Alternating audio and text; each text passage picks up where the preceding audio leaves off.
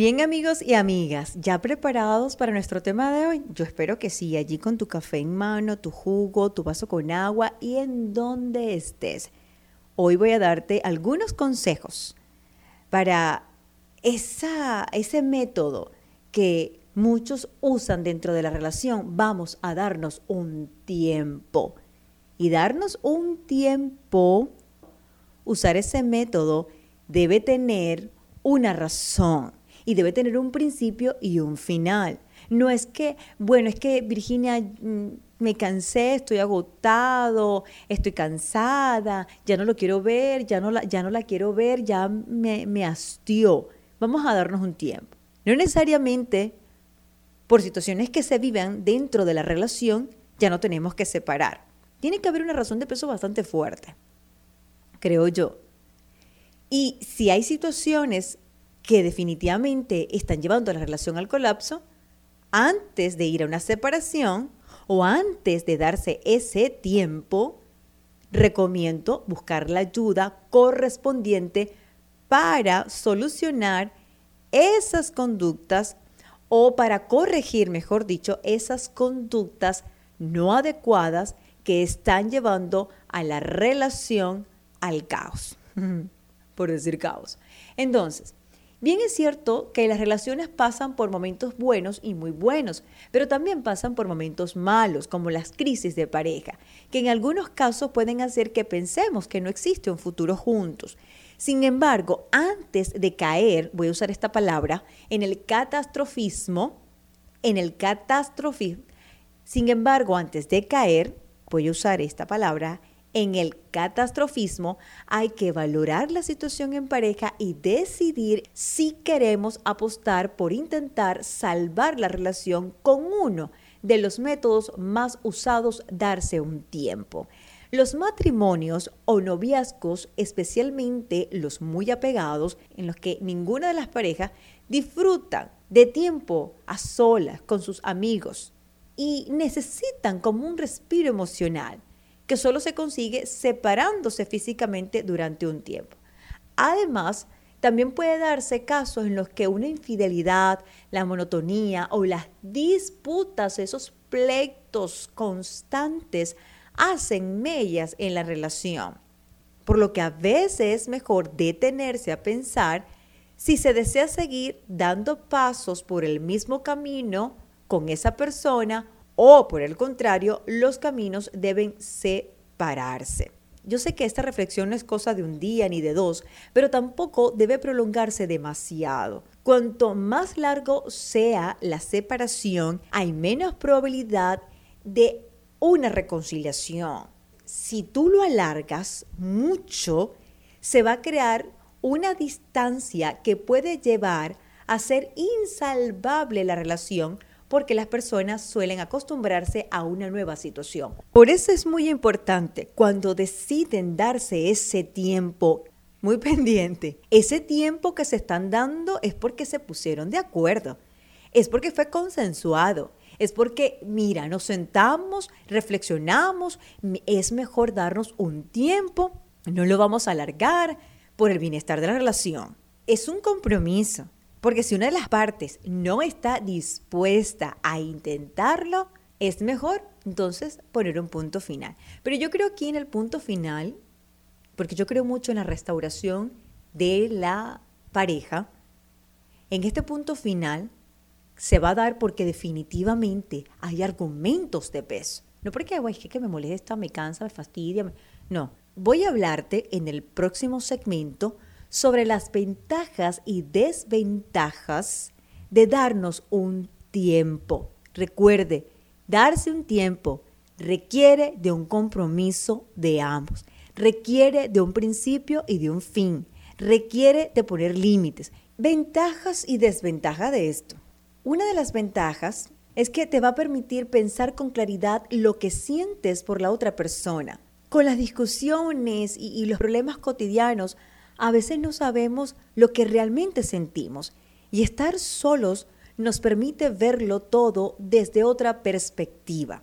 Otra ventaja es te permite meditar sobre esas conductas no adecuadas, sobre esos fallos propios en relación con la pareja y buscar la manera de mejorar nuestra actitud. Porque a veces, en medio de los conflictos, los problemas, las, eh, las ofensas, no nos damos cuenta o esto no nos permite analizarnos y ver dónde están mis conductas no adecuadas. ¿Qué es lo que está llevando a que el conflicto se haga más fuerte? Otra de las ventajas de darnos un tiempo es que te va a ayudar a valorarte de manera individual y mejorar tu autoestima.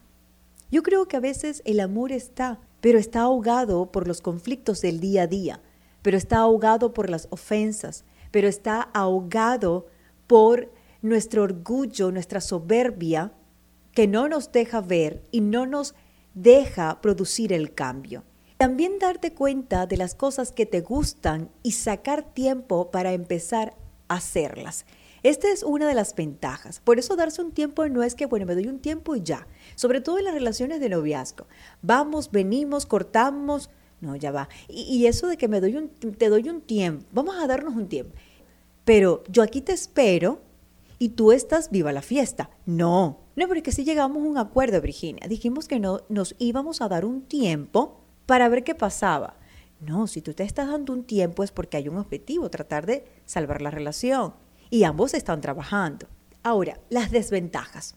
Separarse temporalmente puede hacer que ambas parejas o una de ellas decida que está mejor sola o está mejor solo, que no siente lo que pensaba que sentía por la otra persona o que por cualquier otro motivo no quiere continuar estando juntos. Dentro de las desventajas, hay muchas parejas que lo han hecho como una dinámica, romper y volver, y así infinidades de veces. Según un estudio publicado en la revista Relaciones Familiares, dice que el 60% de las personas han tenido alguna vez un tipo de relación intermitente, que tal y como expone, dice este estudio, produce un daño importante en nuestra salud mental que deriva en qué? En relaciones tóxicas, en las que vamos, volvemos, pero no sabemos por qué volvemos, no sabemos por qué terminamos, y se ejerce un abuso emocional nada sano que lleva a continuar juntos. Muy bien amigos, vamos a darnos un tiempo, el tema de hoy en 180 grados. Consejos. Si ustedes decidieron, de verdad la relación está muy colapsada, hay argumentos de peso que los lleva a darse ese tiempo. Se sentaron, reflexionaron, dijeron, definitivamente es momento de darnos un tiempo. Ambos estamos de acuerdo porque queremos salvar la relación. Creo que el amor está, pero está siendo ahogado por los conflictos o las crisis que estamos viviendo dentro de la relación. El primer consejo que yo te doy, antes de nada, es importante que ambos estén de acuerdo porque si no será una pérdida de tiempo para ambos. Así de sencillo. Porque yo te estoy esperando aquí y bueno, pero yo no quiero cambiar nada, yo no quiero salvar la relación, yo no. Entonces, bueno, vamos a perder tiempo. No. Y otra cosa, fijen un tiempo estimado, el segundo consejo. Si ustedes no le ponen límite a este tiempo que se están dando, puede que se convierta en algo indefinido y que cada uno se acostumbre a hacer su vida de manera solitaria. Otro consejo que yo les doy, si de verdad, si de verdad, de verdad quieren que la relación se salve, busquen ayuda terapéutica. Pero siempre partiendo de algo.